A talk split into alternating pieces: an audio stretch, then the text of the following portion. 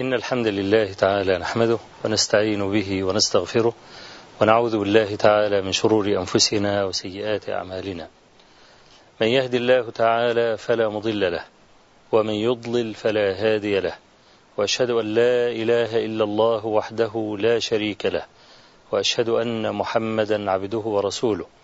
أما بعد فإن أصدق الحديث كتاب الله تعالى وأحسن الهدي هدي محمد صلى الله عليه وآله وسلم وشر الأمور محدثاتها وكل محدثة بدعة وكل بدعة ضلالة وكل ضلالة في النار.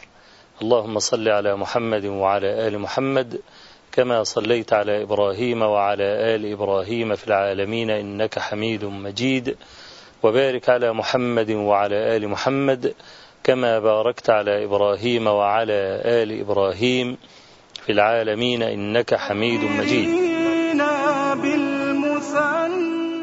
وترجمة الإمام الكبير العلم سفيان ابن سعيد ابن مسروق الثوري رحمة الله تعالى عليه. ترجمة يحيى ترجمة سفيان الثوري ترجمة كبيرة ويعني طولها الإمام الذهبي رحمة الله عليه في كتابه الماتع سير أعلام النبلاء. وأنا يعني أتلو أو أنتقي بعضا من ترجمة الإمام أبي عبد الله من كتاب سير أعلام النبلاء للإمام الذهبي.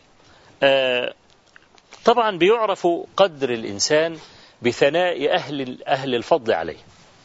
إذا اجتمع أهل الفضل على الثناء على إنسان فهو العدل حقا لا سيما إذا كانوا من طبقة أقرانه هنا يقول شعبة بن الحجاج وشعبة بن الحجاج من أقران سفيان. كان سفيان في الكوفة وكان شعبة في البصرة. نسأل الله تبارك وتعالى أن يرد إلينا العراق. اللهم آمين. قال شعبة ساد سفيان الناس بالورع والعلم. وقال شعبة أيضا سفيان أمير المؤمنين في الحديث. وأمير المؤمنين ده رتبة من الرتب العالية. ما كانت تطلق إلا على تام الحفظ تام العدالة وتطلق أيضا على المكثرين. يعني لا يكون تام العدالة تام الضبط وعنده مثلا 100 حديث فقط. لا بل كان يجمع إلى ذلك ألوف الأحاديث كما كان عند سفيان الثوري رحمه الله تعالى. وقال ابن عيينة وهو من تلاميذ سفيان الثوري. قال ما رأيت رجلا أعلم بالحلال والحرام من سفيان الثوري.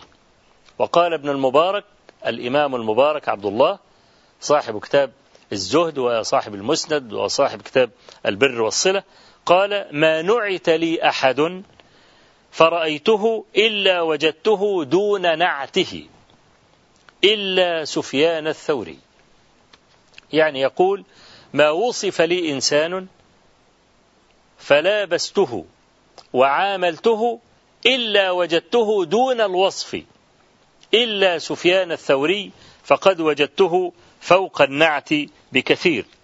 وقال شعيب بن حرب رحمه الله إني لأحسب أنه يجاء غدا بسفيان الثوري حجة من الله على خلقه يقول لهم لم تدركوا نبيكم قد رأيتم سفيان.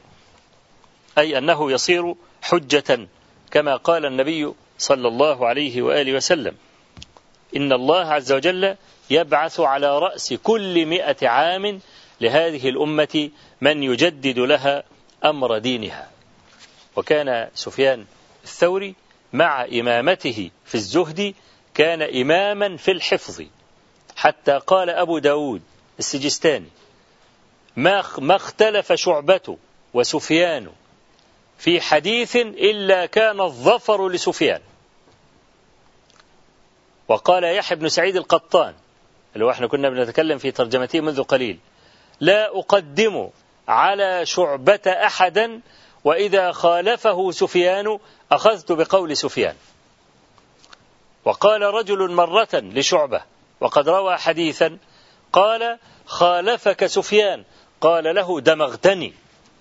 دمغتني أي أقمت علي الحجة وأبطلت روايتي. وطبعا آه، كما قلت إن آه، شعبة من أقران سفيان. وأنت عارف الأقران يحصل ما بينهم من الحسد والغمط ما هو معلوم.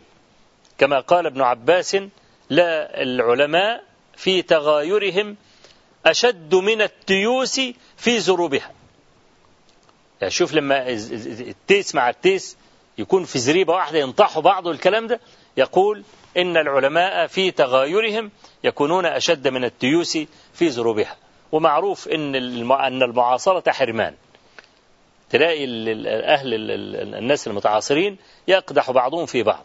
ليه؟ بسبب العلو وده عايز يعلو على ده وبسبب الكبر وبسبب التقدم وحظ النفس إلى آخره. فأنت إذا رأيت أقران سفيان يشهدون له بالفضل فكفاك بهذا. آه التلميذ ممكن يثني على شيخه طبعا لأنه فتح عينيه عليه. لكن القرين يصعب أو يعني نادر أنك أنت ترى القرناء يزكي بعضهم بعضا إلا إذا كانوا من أهل الإنصاف وأهل الفضل. قال الإمام أحمد ابن حنبل رحمه الله أتدري من الإمام؟ يقول للمروذي أتدري من الإمام؟ الإمام سفيان الثوري لا يتقدمه أحد في قلبي. طيب كيف بلغ سفيان هذا؟ اسمع. قال أبو قطن قال لي شعبة إن سفيان ساد الناس بالورع والعلم. وقال قبيصة بن عقبة ما جلست مع سفيان مجلسا إلا ذكرت الموت. وما رأيت أحدا كان أكثر ذكرا للموت من سفيان. ويقول يوسف ابن أسباط قال لي سفيان بعد العشاء ناولني المطهرة. المطهرة اللي فيها ماء الوضوء حتى يتوضأ. ناولني المطهرة لأتوضأ. فناولته فأخذها بيمينه ووضعها عن يساره على ووضع يده على يساره وضع يده اليسرى على خده متفكرا. ونمت ثم قمت لصلاة الفجر فإذا المطهرة في يده كما هي. فقلت له هذا الفجر قد طلع. فقال لم أزل منذ ناولتني المطهرة أتفكر في الآخرة حتى الساعة. يعني سفيان لما أخذ المطهرة يتوضأ غلبت عليه فكرة الآخرة فنسي تماما أن أن المطهرة بين يديه وجلس يتفكر في هذا. كان سفيان الثوري رحمه الله كما قال قبيصة بن عقبة من أكثر الناس ذكرا للموت. فالذي جعل سفيان يسود هو شيء كهذا وهو ذكر ذكره للموت رحمة الله تعالى عليه. آه، يقول سفيان لأن أخلف عشرة عشرة آلاف درهم يحاسبني الله عز وجل عليها أحب إلي من أن أحتاج إلى الناس. ويقول سفيان الثوري معللا ذلك يقول كان المال فيما مضى يكره فأما اليوم فإنه فأما اليوم فإنه ترس المؤمن. الترس اللي هو كأنه كأنه بيقاتل به. أي أن الإنسان إنما يكون في أمس الحاجة إلى المال ليحفظ ماء وجهه. ونظر إليه رجل وهو في السوق وفي يده دنانير. فقال يا أبا عبد الله أمثلك يمسك بهذه؟ يعني أنت سفيان الثوري اللي هو الزاهد العابد معاك فلوس يعني وداخل السوق وبتشتري والكلام ده؟ فقال له اسكت لولاها لتمندل بنا الملوك. لتمندل بنا الملوك يعني جعلونا كالمنديل وأنت عارف أنت بعد ما بتمسح إيدك بالمنديل بتعمل في إيه؟ بترميه. يقول لولا استغناؤنا. عن الملوك لتمندلوا بنا. وكان سفيان الثوري سيء الرأي في كل من يقترب من الحاكم. أي عالم كان يقترب من الأمير كان سفيان الثوري يعده لصا. هو ده رأي سفيان. مع قطع النظر توافقه أو تخالفه في هذا المعنى لأن العلماء لهم في المسألة دي لهم تفصيل في هذه المسألة. لكن سفيان الثوري ما كان يأمن على نفسه أن يقترب من الأمير. كان يقول إذا دعاك الأمير لتقرأ عليه قل هو الله أحد فلا تفعل. طب إيه ملحظ سفيان في المسألة دي؟ قال لك إن الأمراء في العادة يغدقون على من يقترب منهم. وهذا الإحسان مظنة إضعاف النفس. لما يكون واحد أنت جنبه على طول وبيأكلك ويديك فلوس وكل ما تحتاج يديك لا تقوى على أن تنكر عليه كما لو كنت مستغنيا. فلذلك سفيان الثوري يعني كان له محنة كبيرة مع الأمير. الأمير طلبه لا يعني ليعاقبه أو ليسجنه لا طلبه ليكون قريبا منه. يكون من أهل مشورته. فكان سفيان يأبى ذلك. وكان يفر وفعلا خرج من الكوفة لما أراده الأمير. خرج من الكوفة هاربا فدخل مكة. وكان يتوارى من الناس. كان يغطي نفسه حتى لا يكشف وحتى لا يرى. ولما كشف أمره في مكة هرب إلى البصرة. برضو ده كله إيه؟ حتى لا يظفر به الأمير. مع أن الأمير كما قلت إنما كان يريد أن يجعل سفيان من حاشيته. يقول لولا هذه الأموال ولولا آه، استغناؤنا لتمندل بنا الملوك إشارة منه إلى أن الملوك لا صديق لهم. يمكن له أن يعدم القريب جدا منه وأن يعذبه وأن يسجنه يعني كلمات الوفاء ومشتقات الوفاء والكلام ده مش موجودة عند كثير من هؤلاء. يقول لتمندل بنا الملوك. يعني إذا بلغوا غايتهم منا ألقونا كما يلقي المرء المنديل الذي في يده. يعني كل يعني معنى المال آه، في نظر سفيان الثوري حتى يستغني المرء به عن الحاجة فإذا استغنى عن الحاجة كان قويا في قول الحق. يقول يوسف ابن أسباط كان سفيان إذا أخذ في ذكر الآخرة يبول الدم وأخذوه مرة إلى الطبيب فلما رأى بوله قال هذا رجل خائف هذا بول رجل خائف وكما قلت لكم عن يحيى بن سعيد القطان كان إذا ذكر الموت أو ذكر الآخرة يقول لا ننتفع به أياما.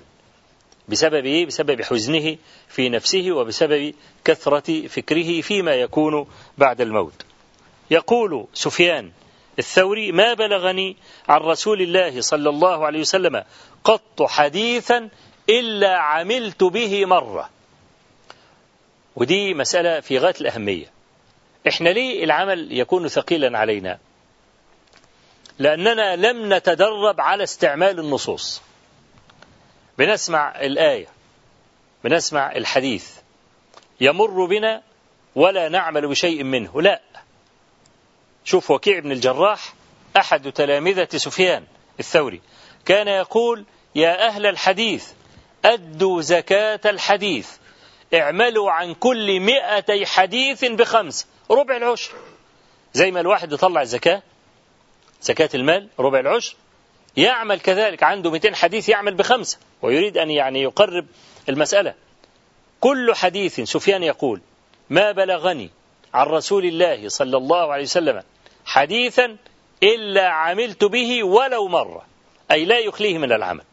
والإمام أحمد بن حنبل رحمه الله قال ما بلغني حديث عن رسول الله صلى الله عليه وسلم إلا عملت به غير حديث مرة أول ما رواه لما قال إن الحجام حجم رسول الله صلى الله عليه وسلم وأعطاه أجره. أول ما الإمام أحمد بن حنبل روى هذا الحديث دعا الحجام ولم يكن به حاجة إلى الحجامة. دعا الحجام فحجمه وأعطى الحجام أجره لينفذ حديث رسول الله صلى الله عليه وسلم. إنما تخف النصوص على العامل. والعامل هو الذي يتحرى كل نص يصله ويعمل بما قدر عليه منه. يبقى دي كأنها وصية من سفيان الثوري رحمه الله تبارك وتعالى. وللحديث بقية إن شاء الله تبارك وتعالى مع ترجمة سفيان ومع كلامه الطيب العاطر. ونستقبل ذلك إن شاء الله عز وجل فيما يأتينا من الأيام. إن قدر الله أن نلتقي بكم مرة أخرى. والله تبارك وتعالى أسأل أن يجعل ما قلته لكم وما سمعتموه مني زادا إلى حسن المصير إليه وعتادا إلى يمن القدوم عليه. إنه بكل جميل كفيل. وهو حسبنا ونعم الوكيل. وصلى الله وسلم وبارك على نبينا محمد.